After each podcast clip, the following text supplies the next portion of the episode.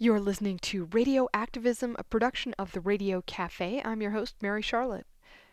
In today's podcast, we're going to be talking to Trevor Potter. And if you're a television watcher, you may remember him as the man who helped Stephen Colbert start his own super PAC, Making a Better Tomorrow Tomorrow on the Colbert Report. Trevor Potter is one of the country's leading attorneys on government ethics, campaign finance reform, election law, and participatory democracy. He's former commissioner and chairman of the U.S. Federal Election Commission and he's founder and president of the Campaign Legal Center in Washington, D.C. In preparation for this conversation, I got to do something which I think of as one of the greatest benefits of my line of work, and that is I got to totally geek out on the subject of campaign finance reform. This is one of those political issues that's not perhaps emotionally riveting, like the demise of polar bears or the rights of immigrants or clean water those are things that you can see and feel and relate to, and they may affect you directly. And campaign finance is different. You don't really see the transfer of money. You don't really know when you watch a campaign ad what the politics and deep history are behind it. But I think you can make a very good argument that this issue, campaign finance, is the mother of all other issues in the sense that how political campaigns are paid for, who pays for them, and what those people want in return drive pretty much everything else. Trevor Potter is a conservative Republican, but his ideas sound very nonpartisan to me, which I find refreshing in our age of hyper partisanship. I'm going to ask you, dear listener, for your indulgence. Please bear with us through a little bit of geekiness. I think you'll find it's worth it because, well, because it's important for citizens to actually understand this devil in the details and the history of how we got to this place we are now, where a very small number of people have inordinate power over who is in elected office and what they do there. Welcome, Trevor Potter, to Radio Activism.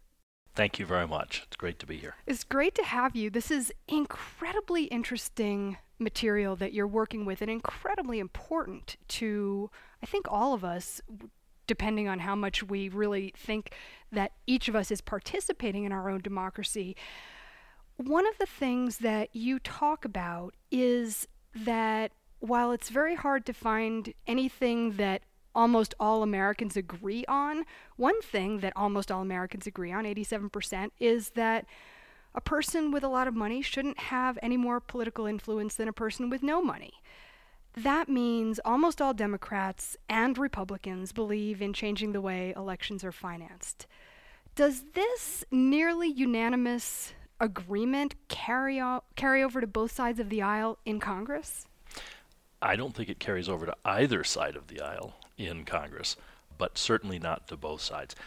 To me, that's a very interesting number that 87% believe that a person with no money or limited money should have the same political voice, that wealthy Americans should not have a dominant role in our elections. I think that comes from the tradition we have of one person, one vote. The idea that in a democracy in a system of elections, everybody has the same power in the voting booth. But that is, of course, totally the opposite of the way campaign finance works. And it's certainly the opposite of the way the Supreme Court has thought about campaign finance. One way to phrase what you've just said is that there should be a level playing field that candidates should have the same amount of money, citizens should have the same voice. And the Supreme Court 40 years ago said that that was contrary to our Constitution, contrary to our notions of the First Amendment and free speech. So you have this supermajority of Americans saying that they would like a system which the Supreme Court has told us not only can we not have, but is an impermissible reason for government to regulate money and politics. What happened 40 years ago? 40 years ago, the Supreme Court, really for the first time, looked at a system of campaign finance regulation that had been adopted by Congress in the wake of the Watergate scandal. So it was called the Watergate Reforms. It was the Federal Election uh, Campaign Act of 1974 that established a new set of ground rules prohibiting corporate contributions, limiting individual contributions, limiting expenditures by individuals, independent expenditures, limiting how much a candidate could spend of their own money, establishing a public funding system, establishing the Federal Election Commission. It's the basis for the regulatory system we have at the federal level for money in politics coming out of the Watergate scandal. And 40 years ago, in a case called Buckley v. Valeo, there was a challenge to that new law. Uh, it was upheld by the lower courts, who said clearly needed, makes sense to us, went to the Supreme Court, and they threw out portions of that Reform Act. Now, that Reform Act was almost brand new at the time. It was.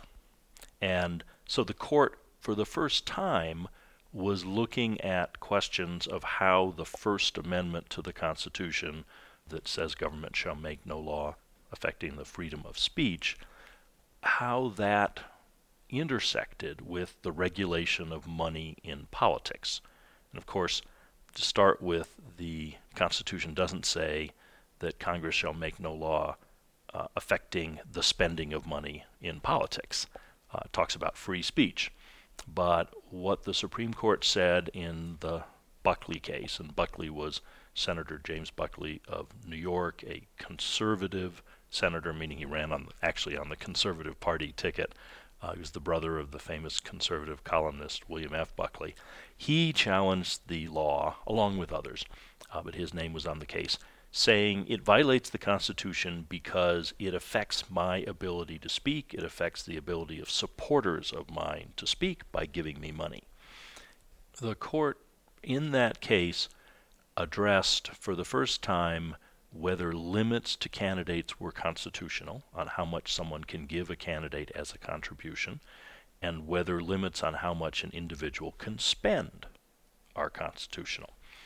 And Congress was addressing there a couple of concerns. One was that the Nixon campaign had received million dollar contributions. And that was just a great shock when that came out. The idea that someone would give that much. The question was, what were they buying? And it was seen as inappropriate in a democracy for one individual to potentially purchase that much political power by making a contribution to a candidate for president. So there was the size of contributions. There was also a concern that elections were getting more and more expensive, and that meant candidates had to raise more money. Who were they going to raise the money from? People who wanted something from them. And so there was a concern with the potential corruption of having large contributions and expensive races. And Congress's solution to that was to say we're going to limit how much you can give to a candidate to $1,000. That's the maximum per election. Uh, and we are going to limit how much an individual can spend on their own in an election to the same $1,000. And that also applied to wealthy people who wanted to run for office. They could only spend $1,000 of their own money. Uh, and that was partly uh, so that wealthy people couldn't buy office if you had someone who was a school teacher and they were running against a millionaire and the millionaire could spend an unlimited amount of their own money, Congress thought that would potentially mean that only wealthy people could run for office, which they thought was a bad idea. And they thought everyone should have a chance to run and be heard.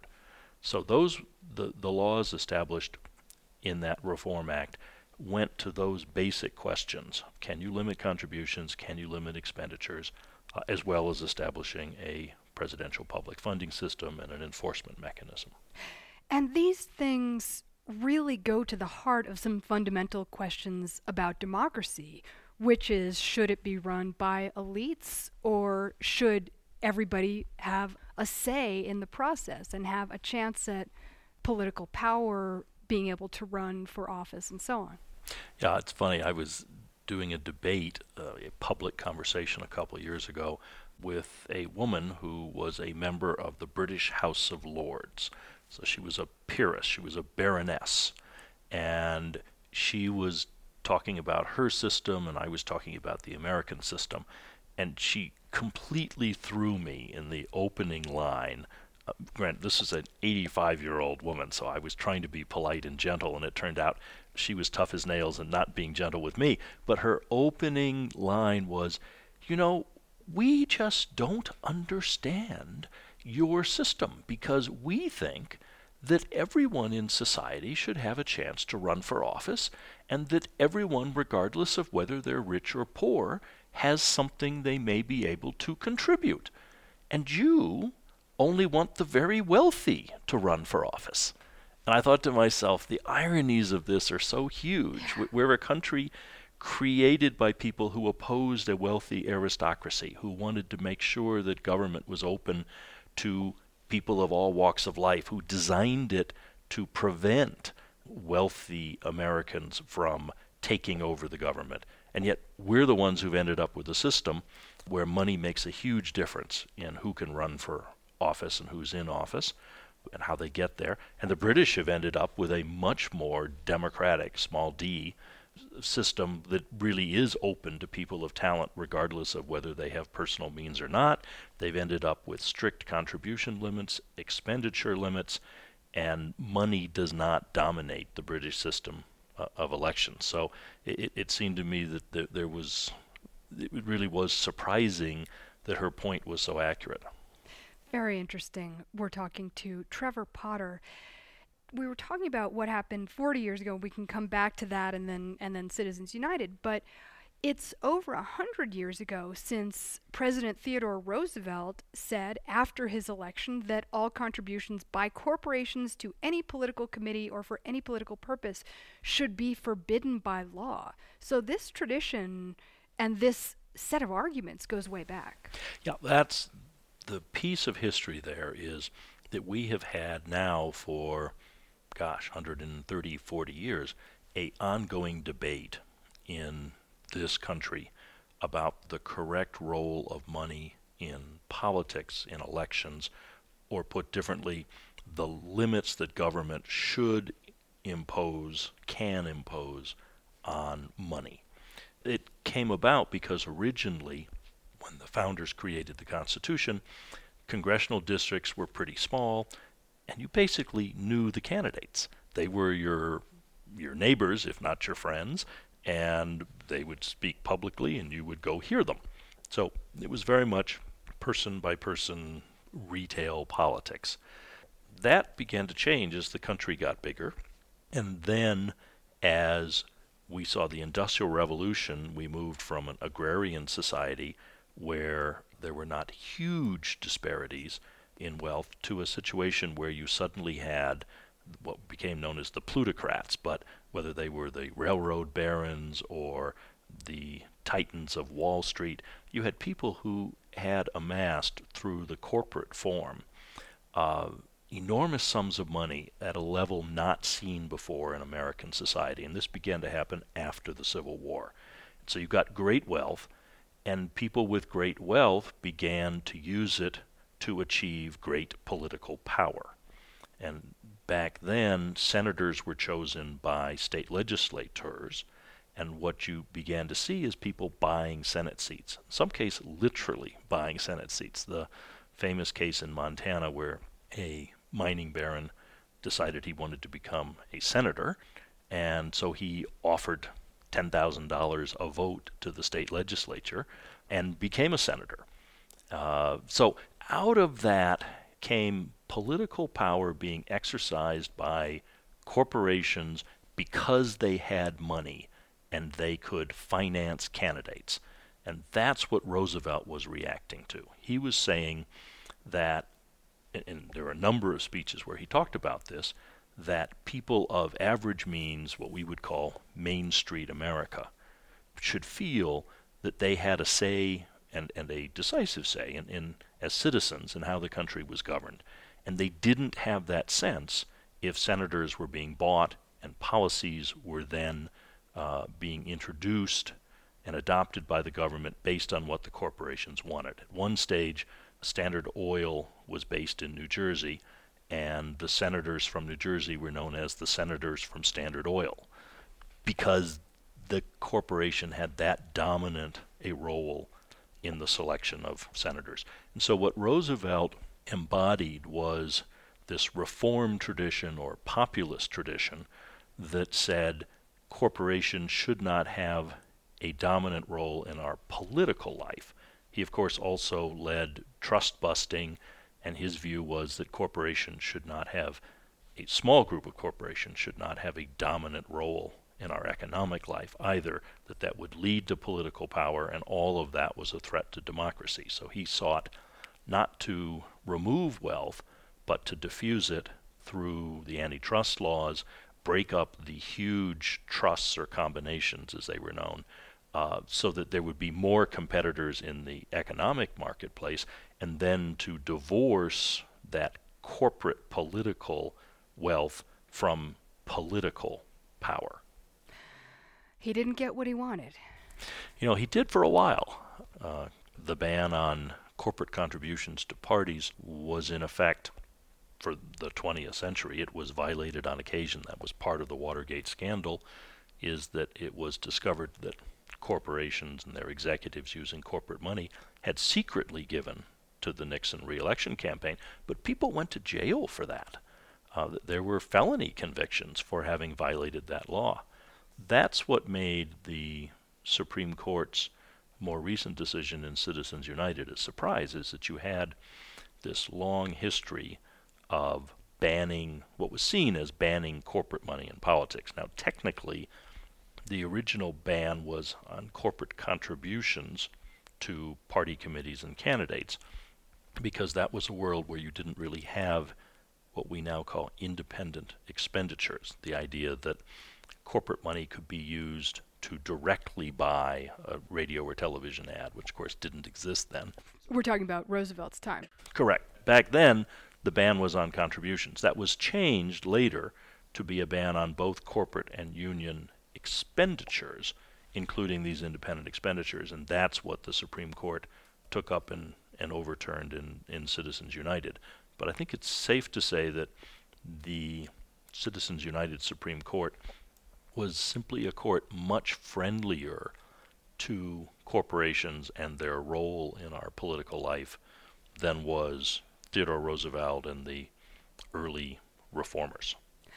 One of the points that you make about the Citizens United Supreme Court decision, which I thought was very interesting, was that this was the first Supreme Court in a long time that didn't have a single justice who had held elected office there had been governors and senators and so on on the Supreme Court previously, most recently Sandra Day O'Connor. And the Citizens United decision, therefore, failed to take into account the realities of how elections are actually conducted. There's like a theory that really clashes with the on the ground practice. I think one of the big changes on the court has been the lack of practical political experience.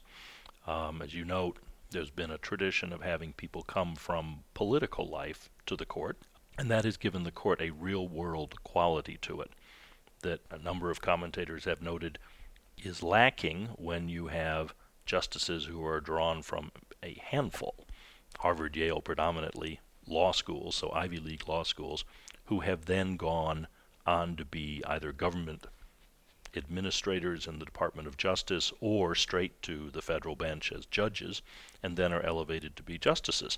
So they haven't been part of the political give and take. I think that's particularly important when you're talking about the court looking at the regulation of money and politics. Because if you don't understand how it actually works, I think you have a very abstract intellectual view of this rather than a practical one. One of the things that Justice O'Connor brought to the court was her experience as a state legislator, having been an active member of the Arizona legislature and the majority leader, and having to campaign, raise money, cut legislative deals, enact legislation. So she knew how the system worked and what the dangers were. And she was the key deciding vote in upholding the McCain Feingold reform laws. It was a 5 4 decision. And Justice O'Connor was effectively the fifth vote. She actually changed her vote from an earlier case to be in the majority there.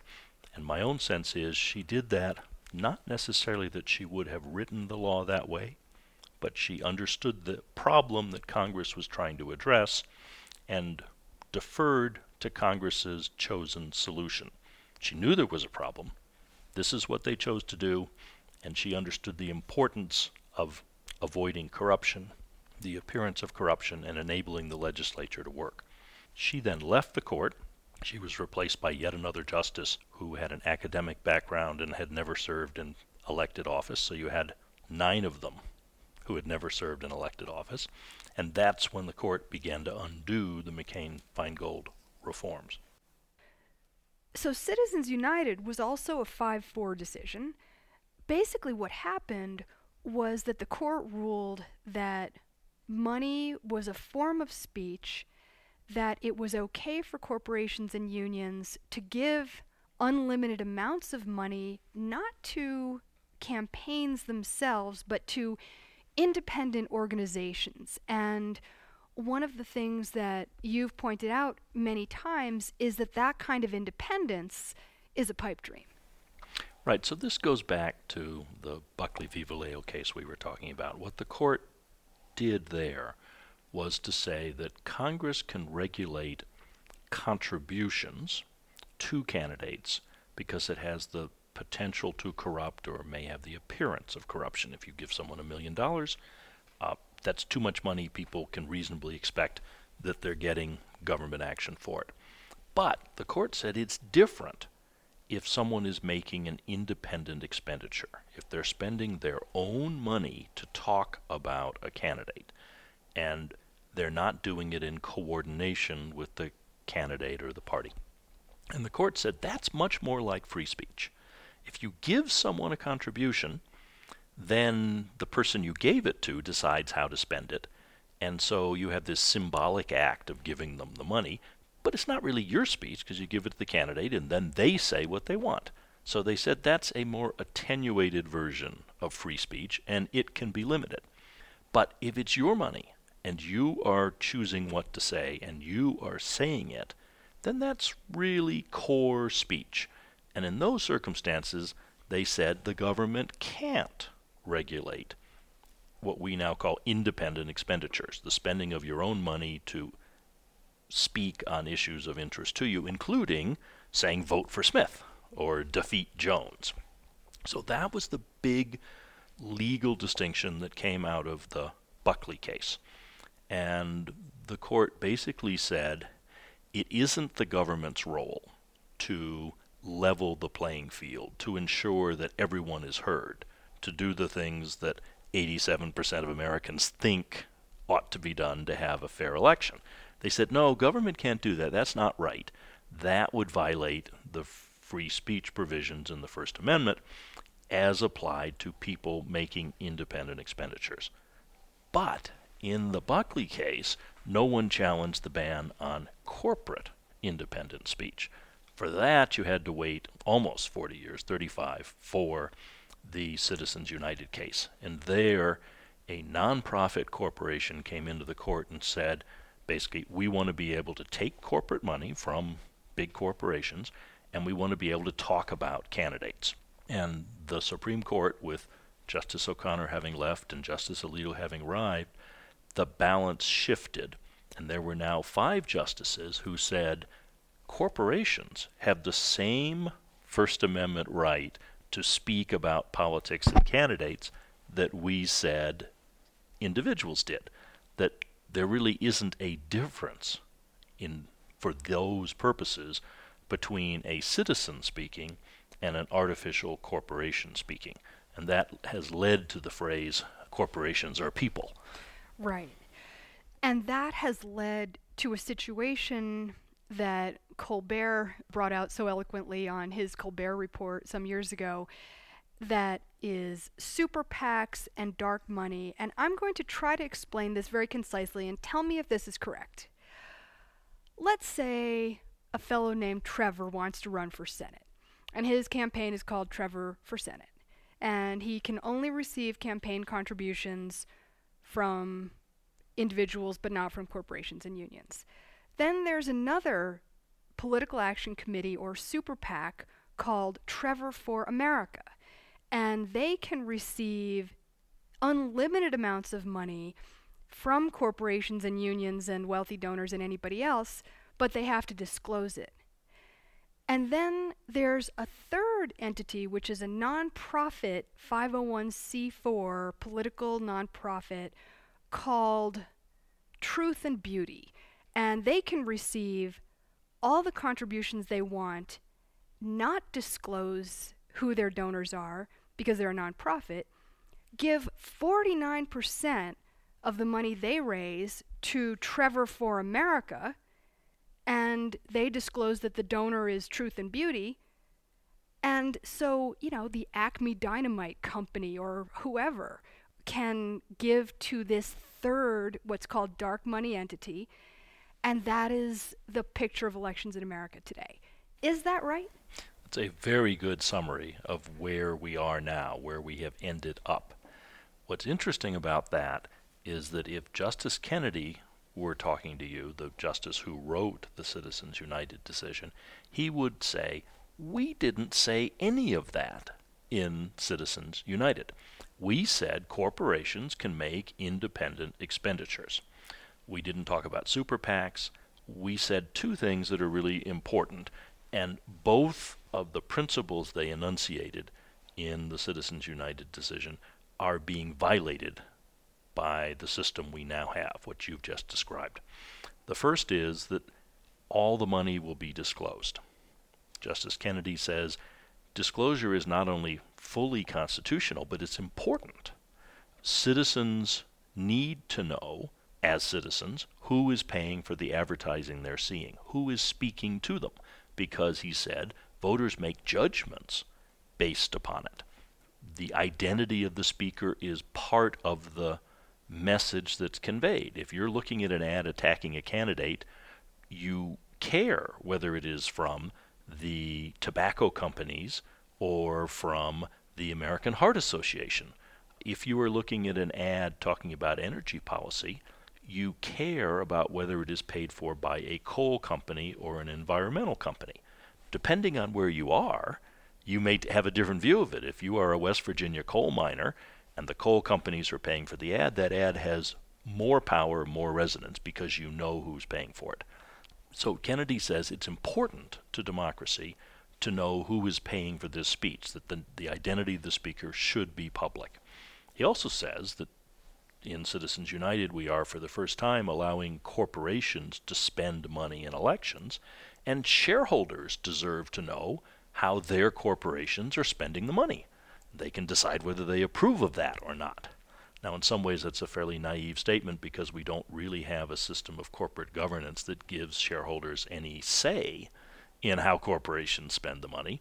But Kennedy was assuming that the shareholders would know how the money is being spent by the corporations, and citizens, as voters, would know who is paying for these political communications.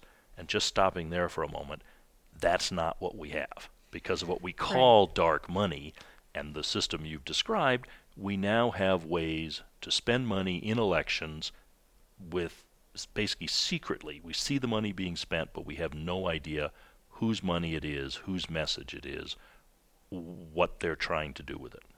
Because they all give their groups really innocuous names.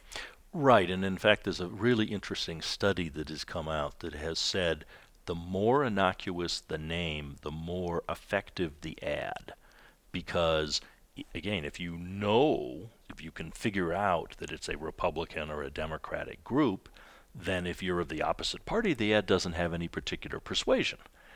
But if it's a Americans for a Better Tomorrow right. group and you don't know who that is, you tend to listen to the ad. So it is more powerful if it's secret. It also enables people to lie to the public. So you have groups saying, you know, we're in we're in favor of cleaner air, and they're out there paying for advertising to promote policies that would give us more pollution. You can't see behind that screen, and that was not um, that's the opposite of what the Supreme Court said would happen after Citizens United. The other piece of Citizens United that you've touched on is the existence of these outside groups. Remember that in Citizens United, they had a nonprofit corporation saying, We want to talk. Even then, they wanted to talk about Hillary Clinton. It was 2008, and they wanted to talk about her as a candidate. And we should be able to do that. So when the court said yes, what they were faced with was a incorporated entity that wanted to run public communications ads that would say paid for by the corporation.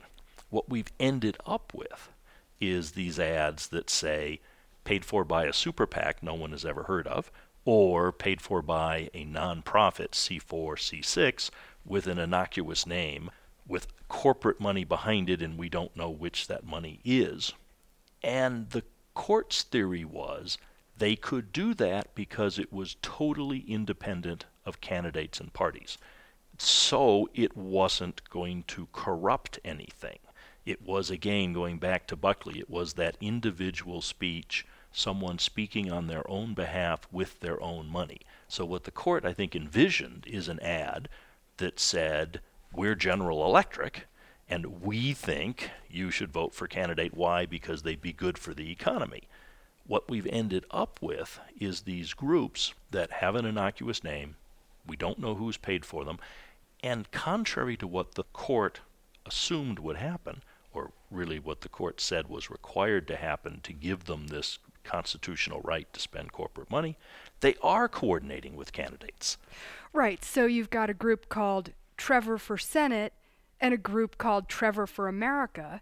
And the head of Trevor for America, which, according to the justices who wrote on the majority of Citizens United, thought would be a completely independent group. In fact, Trevor for America is run by your cousin. It's run Trevor's by cousin. It's run by Trevor's cousin. It's run by Trevor's former campaign manager. The fundraising for the group is headed by Trevor's current fundraiser, uh, who raises it for both groups. Trevor has thanked the donors for this independent outside group for their contributions, has assured them that it's really important. So you've ended up in this bizarre world where we have a legal limit on what you can give to a candidate, which is still reasonably low in the scheme of things. It's $2,700, more than most Americans would ever give to a candidate, but a limited amount of money. But then the other pocket of the candidate's code, effectively, is this super PAC, Trevor for America, and then it has this C4 or C6. Both of those groups, the super PAC and the nonprofit, can take unlimited amounts and unlimited amounts from corporations as well as individuals, and then spend them for the same advertising that the candidate's own campaign can spend it for, and looking as if they are part of the same operation. And that's where it is so different than what the court thought was going to happen, expected would happen. They were saying these are completely independent, non coordinated outside groups. And instead, everyone understands, and candidates actually refer to them as my super PAC. Everyone understands that they can give the 2700 to the campaign and then an unlimited amount to the super PAC, and then if they want to be anonymous, another unlimited amount to the nonprofit group. All of it is for the same purpose. All of it is engendering the same gratitude from the candidate and the same danger of corruption that 40 years ago concerned us. You can make the million dollar contribution. You just make it to the super PAC, or if you don't want anyone to know, you make it to the nonprofit. The candidate can know, and undoubtedly will know because it's the same team of people.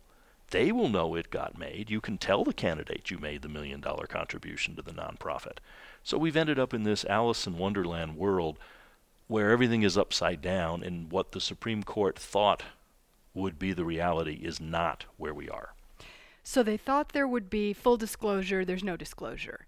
They thought there would be independence, there's no independence. They thought there would be no corruption or appearance of corruption, there's both. They also, if I understand correctly, thought that the law would be administered by the Federal Elections Commission, and that hasn't happened either. Yes, we, we've ended up in this situation partly because of the failure of the Federal Election Commission, really the collapse of the commission. The commission was set up with a group of commissioners that were required by law to be not more than three of any one party. So there's six commissioners, and the law says you can't have a majority be either Democrats or Republicans. Well, what that could lead to is a deadlock, where you have three Republicans voting one way and three Democrats voting another way. When I was there, that almost never happened. I think it happened once in the five years I was there, and that was basically by accident, meaning we didn't know we were going to end up with a, a split.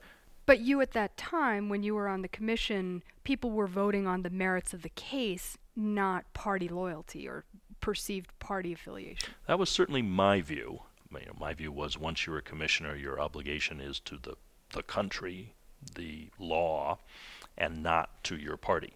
Um, I, I think some of my fellow commissioners would disagree, would have disagreed with that at the time, and would have said, no, we're basically here as representatives of our party but even so, they would have said, of course we're supposed to make the law work. It's just we are here to make sure that it is not used unfairly as an instrument against our party by the other side. So there would be a lot of discussion at the commission where someone would say, let's say a Democratic commissioner, would say to me, I think you're right on this. I think my guy the Democratic candidate who has a complaint before the commission, someone has accused them of doing something impermissible, the Democrat would say, I think my guy has broken the law and I'm going to vote with you on this because I agree you're right. However, when a Republican comes up who's done the same thing, you had better vote with me on it. So it was a recognition that commissioners came with a party label but our job was to ensure the law was enforced fairly against both sides. And it pretty much worked. And it did work. We almost always compromised. Very rarely were there true partisan disagreements that we didn't work out. And the law was effectively enforced. In fact, I think we were more vigorous at that time uh, than the commission had been before, partly because I came in determined to make the commission work better, and we did a number of internal reforms in terms of prioritizing investigations and finding ways to deal with the most important cases before us and move them along. What's changed now is you have the same structure, three Republicans and three Democrats, but they are not compromising. And instead, they're deadlocking. And the law says you have to have a majority of the commission, which means four of the six votes, to do anything to hold a meeting, to open, which is the key here, to open an investigation, to make a finding, to subpoena a document, to ask for information. And what's happening again and again and again is the commission is deadlocking 3 3 to even begin an investigation. There has been a recommendation from the professional staff, the general counsel's office, that said, based on the complaint, it looks as if there may have been a violation of law, and we should look into it. We should ask questions and find out if there was. And the commission deadlocks. Three commissioners, and they have been the three Republicans over the last four or five years, say no. We don't think we have enough evidence. We're not going to let you ask any questions.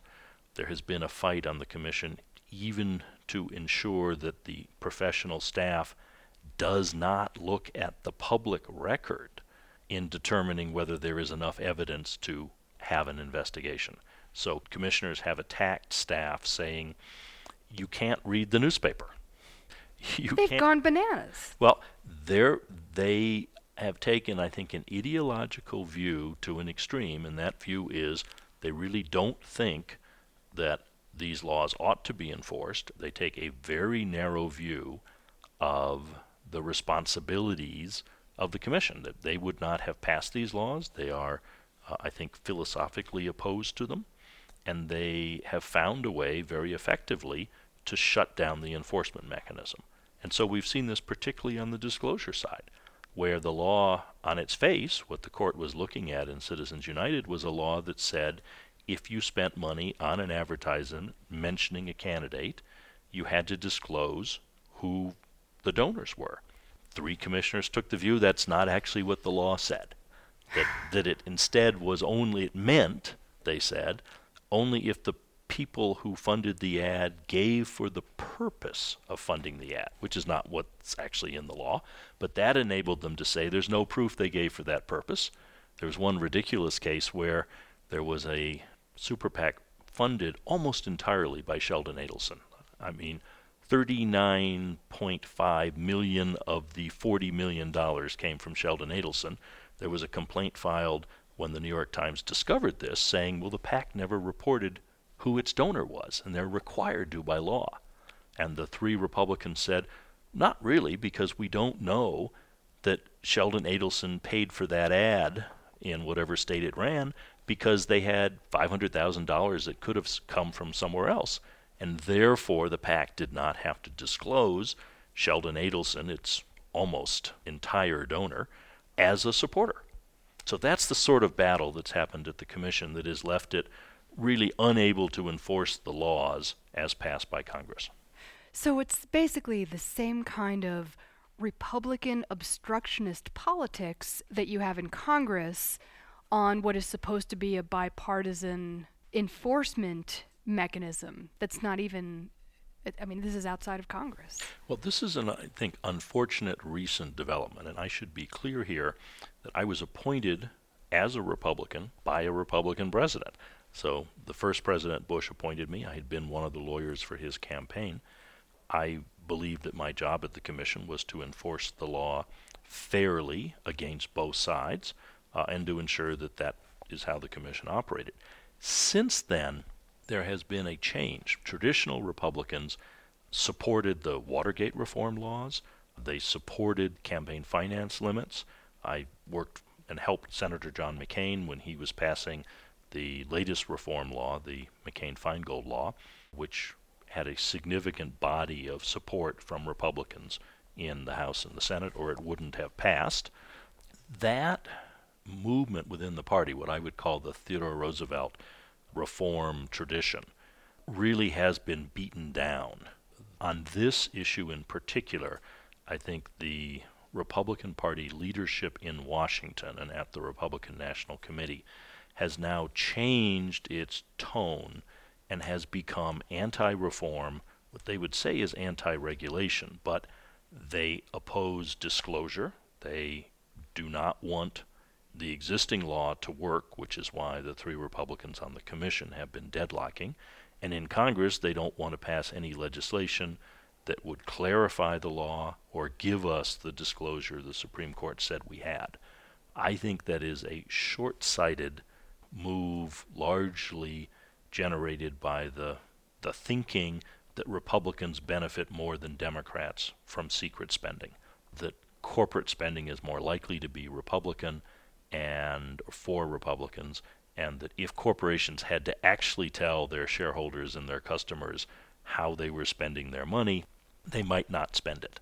And so it's seen as, I think, a short sighted version of Republican advantage. In this recent election, there was far more outside spending on behalf of the Democratic candidate for president than there was the Republican. So I think even as a matter of partisan politics, the Republicans may have this wrong. But certainly as a matter of public policy, I think there's a real problem with one party opposing enforcing the law or opposing what most Americans say they want, which is full disclosure of spending and limits on campaign contributions to avoid corruption and the appearance of corruption. Those are issues on which vast majority of Americans tell pollsters they, they feel strongly about, and yet you have one party that is really headed off in a different direction. We're talking to Trevor Potter. Let's switch gears for a moment and talk about what it actually takes to finance a campaign today for senators and representatives in Congress. What are their days like when it comes to fundraising? This is one of the great problems with where we are, with what's, what's become the money chase. And, and I think you can look at this whether you look at it as what's good for democracy or simply what we as citizens deserve from our elected representatives. But either way, they are literally consumed by having to raise money.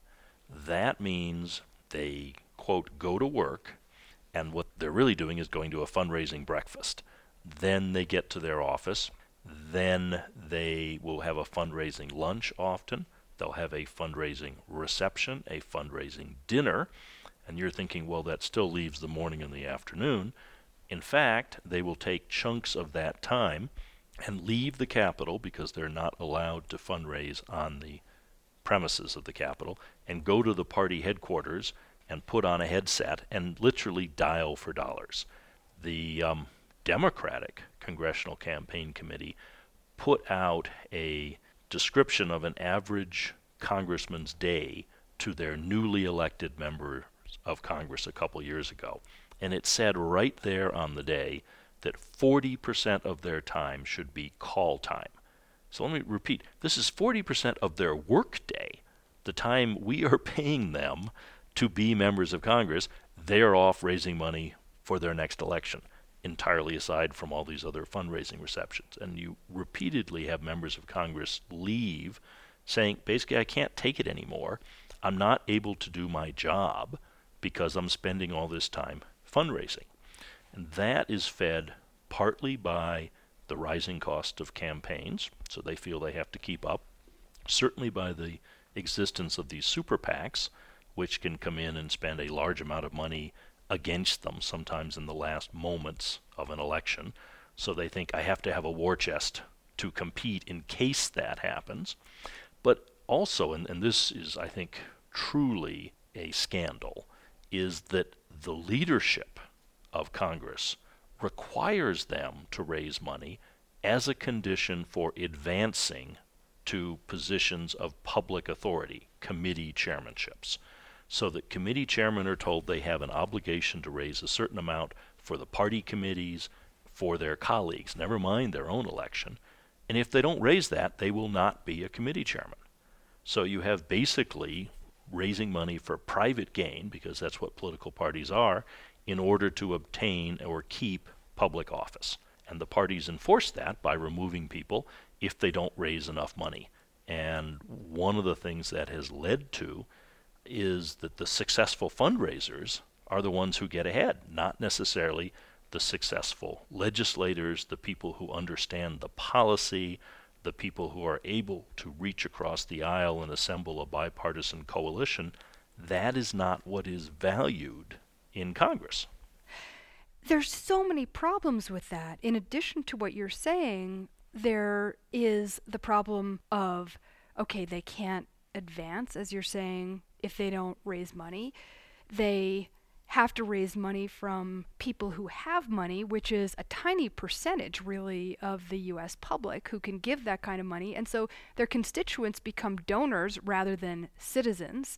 So they're a lot more likely to listen to what a donor says, or they're more likely to come in contact with a donor during the course of their day than they are with me or anybody who might be listening to this program. And on top of that, they don't really have time to govern in the first place what one of the members of the Senate said, you know, based on my interaction with the American public, and then he paused and smiled and said, by which I mean really wealthy Americans who can give me a couple thousand dollars because that's who I talk to all day long, either in fundraisers or on phone calls. So, based in my interaction with that class of Americans, I would think the most important issue facing the United States today is the carried interest rule. Right. Which no one else has ever heard of, exactly. 99.9% of the country, but it happens to affect hedge fund managers around New York City. And that's where the money is. That's who the candidates are talking to.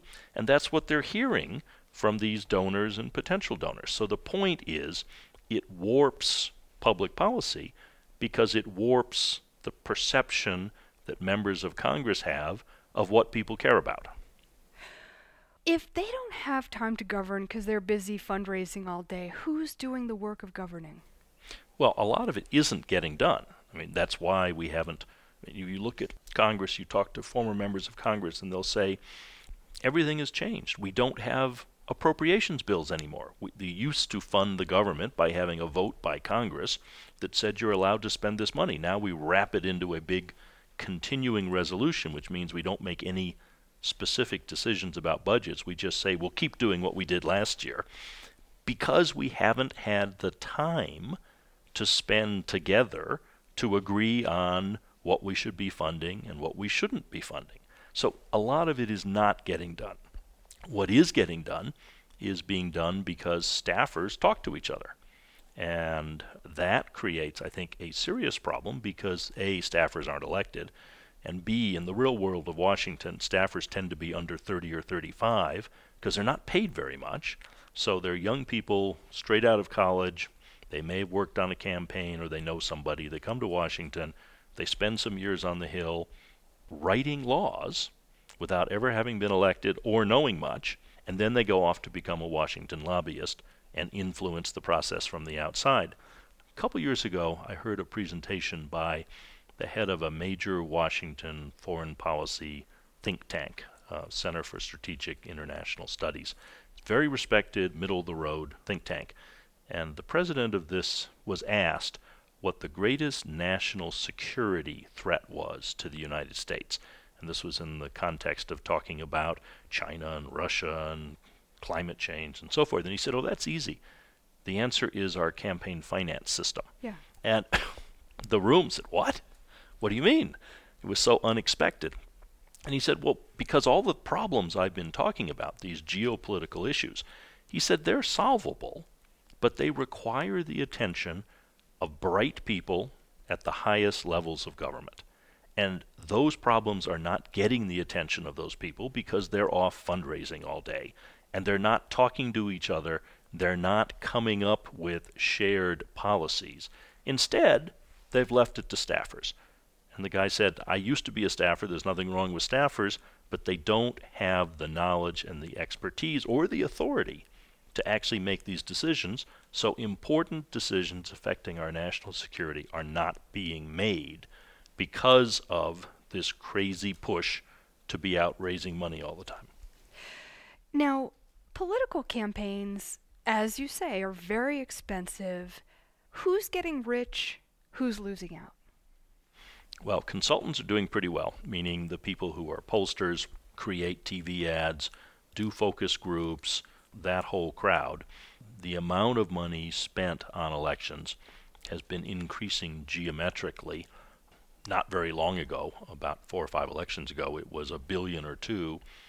National elections now, House, Senate, President, are running more like seven billion, so way ahead of the, the rate of inflation. So you have money being spent on what are usually negative political ads, tearing down candidates, which is what the public hears, money being raised by candidates who are spending all their time, by definition, with wealthy donors in most of these races. That's the situation we've fallen into. What is to be done? I mean, at this point, I think anybody who's listened to the program thus far might agree with the statement we no longer really have democracy of by and for the people. We have something else. We do have one person, one vote, I suppose, up to a point. There's even issues of voting, which we're not even going to get into right now. But if we don't really have democracy anymore because of this system, because of the all the different factors that we've talked about, we haven't even really talked about the influence of lobbyists and their role in writing legislation and their role in fundraising. It's not only staffers who are writing legislation, but lobbyists. What do you do? Well, I think this is a good moment to step back and look at where we are because, to start with, we've had a very unusual presidential election in which the candidate who raised and spent the most money for president, Hillary Clinton, actually lost. Now, First, that's not entirely surprising in the sense that spending the most money does not guarantee a win. And there are lots of candidates who spend more money than the other and, and lose. But it has caused people to say, well, maybe money's not so important. She raised and spent all this money and she didn't win. I'd have a couple things to say about that. One is we're talking only about the presidency, which is a very different election than House and Senate because the whole country is focused on the presidency, and you have an enormous amount of press coverage, and average citizens have watched three debates. They watch the conventions which focus on those presidential candidates. So they actually have a lot of information about the candidates that does not come through expensive paid advertising. Totally different for House and Senate races. There, most people only get information through paid advertising. There's very little nowadays coverage in the local press about it. Uh, certainly for the House, it's even harder. Senate candidates, at least, are statewide. But those House and Senate, Congress, are the races I think that are most affected by everything we're talking about. If you move to the unique situation of a presidential campaign, there are other factors. But let's look at those other factors because one of the reasons Donald Trump was able to win the nomination is he could spend an unlimited amount of his own money. He was the only billionaire in the race. And he also was able to criticize the other candidates, saying they were beholden to the special interests because since they weren't billionaires, they had super PACs and they had nonprofits supporting them. So, in a way, the system boomeranged against all the other candidates because as they were raising this private money and going off to interviews with Sheldon Adelson, they looked like captives of the special interests. And Trump was able to say, I'm not because I'm financing my own election. He also was in a unique situation in that he was already a nationally known television personality. So he didn't have to spend the same amount of money that other candidates do. And I make that point because I think one of the things we hear coming out of this election is well, Trump won, so maybe money isn't the most important thing. And I think it certainly is still very much so and will be for Congress. And at the presidential level, the irony is that money was the most important thing for Donald Trump in the sense that he could finance his own campaign and could attack the other candidates for not being billionaires. And we don't want to end right. up as Americans in a situation where a additional requirement for being president uh, in addition to being a citizen and over 35, is you have to be a billionaire. Many people have talked about getting a constitutional amendment to overturn Citizens United. And as you've discussed with people, really in the context of the legal question of like, what would that constitutional amendment say? That's tricky business in itself. It's also very hard to pass a constitutional amendment. And there are problems that are above and beyond just Citizens United. I mean, the problem of the influence of lobbyists. What do you think the steps are for restoring a democracy, a republic in which ordinary people do have political say? You don't have to be a billionaire. And if you actually win elected office, you can govern instead of fundraising all day long. Well, the good news is, I think there are a number of steps that can be taken that are perfectly practical and do not require a constitutional amendment. As you say, that there is a move to talk about a constitutional amendment, but that is the hardest thing. It's like saying, let's start our training regimen by climbing Mount Everest. There are lots of smaller peaks you can climb first that will, I think, accomplish everything that needs to be done. If not, at the end of it, you could look at an amendment. But what we need to do is find a way to make money less dominant in elections and money less dominant in the life of members of Congress. I think there's no one single answer, but there are a number of actions that, if taken together, would completely radically transform the system. Let me give you a couple of examples.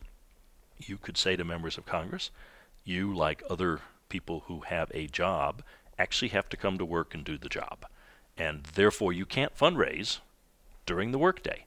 Uh, so you have to punch a time clock, work eight hours a day, and not fundraise during those, those correct. Hours. Correct. You can't leave and spend your afternoon in call centers.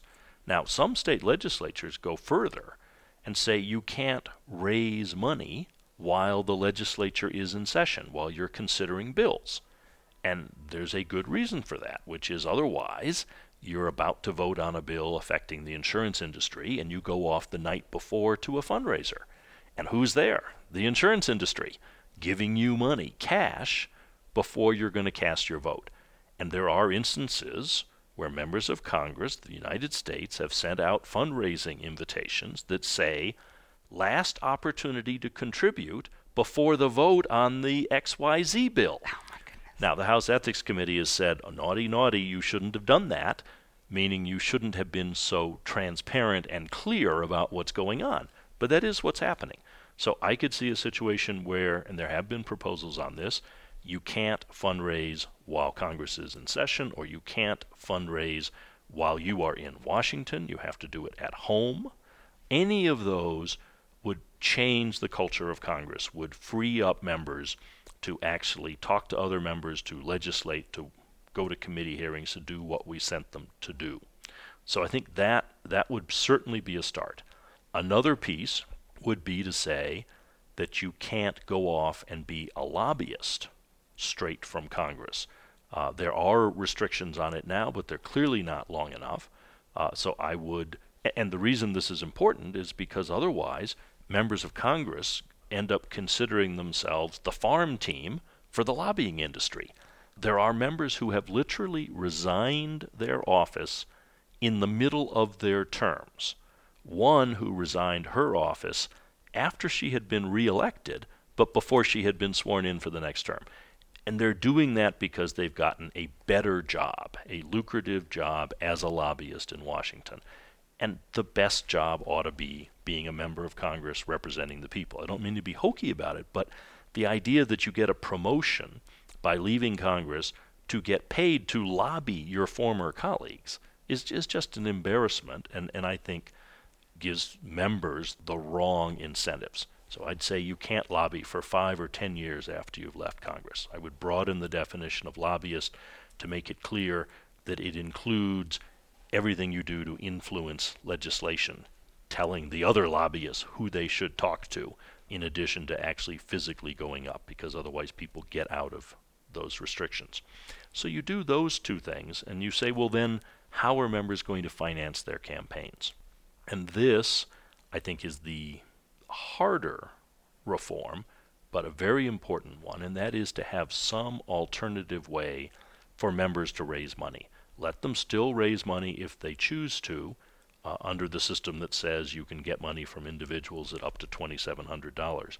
But give them an alternative source of funding. We used to have, for presidents, a working system of public funding so that candidates could run for president without having to raise a vast amount of, of private money that's still on the books, but nobody uses it because they discovered they could raise so much more private money than the public system was going to give them. Uh, the first president to win without the public funding system in recent years was Barack Obama, and now everybody else has, has followed that.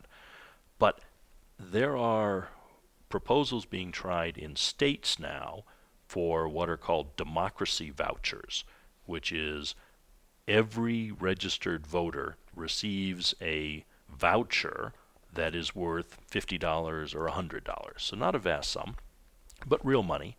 And that can be given to any candidate or any party committee. So that when members of Congress are running, when candidates are running, they could go to the hedge fund people in New York and try to get money, but they could also go home and have a twofer. They can campaign among the people who are actually going to be voting and at the same time raise money. Uh, John McCain says that when he first ran for office, he raised money by going to barbecues in his district, which charged $25 a head. But he met the voters and raised money. We need to find a way to get back to that, where voters are reconnected with the electorate, the people they are supposed to be representing. So I think a system where every registered voter has in their pocket the ability to fund a candidate or several candidates through this sort of citizen voucher. Couldn't be used for anything else, but they could give it to a candidate, would change the dynamic and reconnect members of Congress with actual voters. Are there any strategies for actually getting Congress, which is so gridlocked right now, to do this? I mean, nobody likes to police themselves. Nobody likes to make laws that limit themselves, although I mean, if I were in Congress, I could imagine that it would be kind of a liberation to be liberated from that fundraising. But, like, any chance or any strategy for making those kinds of things happen on a national level? It's interesting you would use the word liberation because that's exactly what members say when they announce they're not running for reelection. They say, I feel liberated. Yeah. I don't have to spend all those hours on the phone begging for money from strangers. Instead, I can actually think about public policy and legislation. I'm convinced if there were a anonymous vote that members could change the system without the leadership knowing how they were voting, there would be an overwhelming majority in favor of changing the system. Members don't like the system as we have been describing it. They know it means that they're not giving their best to the job, but they don't see at the moment a way around that. There are proposals, but I think there's going to have to be a push from the grassroots on these specific issues. We're already seeing it at the state level.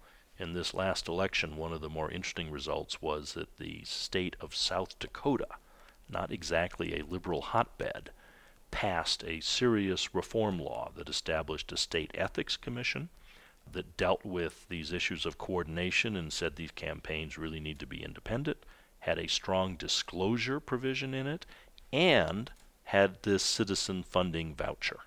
Now that's being attacked in the courts. The group I had, the Campaign Legal Center, is already defending that in court, and I think you can expect that reforms like that will be hard fought by people who don't like the idea of changing the system. But we need to do that locally and at the state level while we're waiting for the opportunity to do it in Congress. You were talking about South Dakota. You're here visiting New Mexico and you've looked at our system of state government. We've been trying for some time to create an ethics commission. What's your take on New Mexico and how we could improve our own democracy here? I think there's, there's some real opportunities to move towards greater transparency in New Mexico and a, a more rigorous system of enforcing ethics rules. At the moment, there's relatively little disclosure when members of the legislature have to disclose their interest. They do it in broad categories by saying income from agriculture without being at all specific about what that is. So you don't know if that's they're actually farming or they're a consultant to Monsanto. Right. Uh, then you have to have, I think s- most states have, a ethics commission that's an external enforcement agency. That would make sense for New Mexico to adopt. Uh, so you'd have greater transparency, some sort of an enforcement mechanism. New Mexico is one of the states where there are cities that have various forms of public financing. Santa Fe does, Albuquerque does, and that's something I think the legislature could look at more broadly. Tell us a little bit more before we go about the work of the Campaign Legal Center.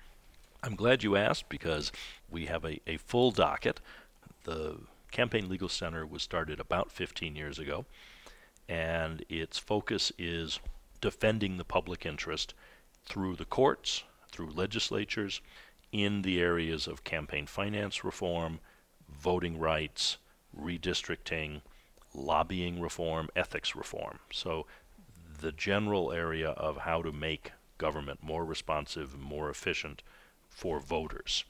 And we file briefs in court defending laws. We advise legislatures who ask for our help on what has been found to be effective, what works, what doesn't work. Our goal would be to have reform laws that are clear, easy to follow, enforceable, and constitutional. And so we spend our time trying to make that happen, and when laws have been passed, making sure they're upheld by the courts. Are you hopeful that campaign finance, the way campaigns are financed on a national level in the United States, can change significantly and change soon enough to really make a difference? I am.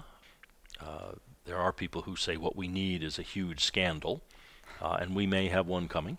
But I think if you look at the unhappiness of citizens with the current system, so much of that stems from the way we finance elections.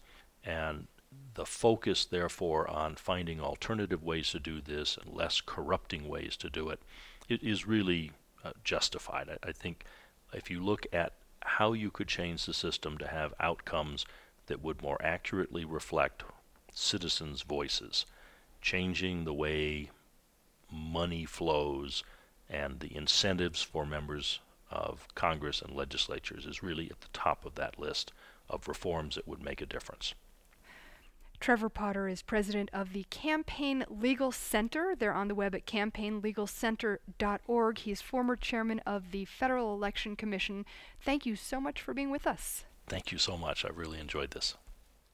And, ladies and gentlemen, if you would like to get involved, if you would like to find out more, you can go to campaignlegalcenter.org. And there's a lot of resources there on all their issues, including campaign finance and disclosure and government ethics and redistricting and voting rights and all kinds of very important stuff, which we will also be talking about in future programs here on Radio Activism. If you want to write, please write to my email mc at radiocafe.media. And definitely check out the website, radioactivism.net, where we will also link to the Campaign Legal Center. Thanks for listening, and we'll see you next time.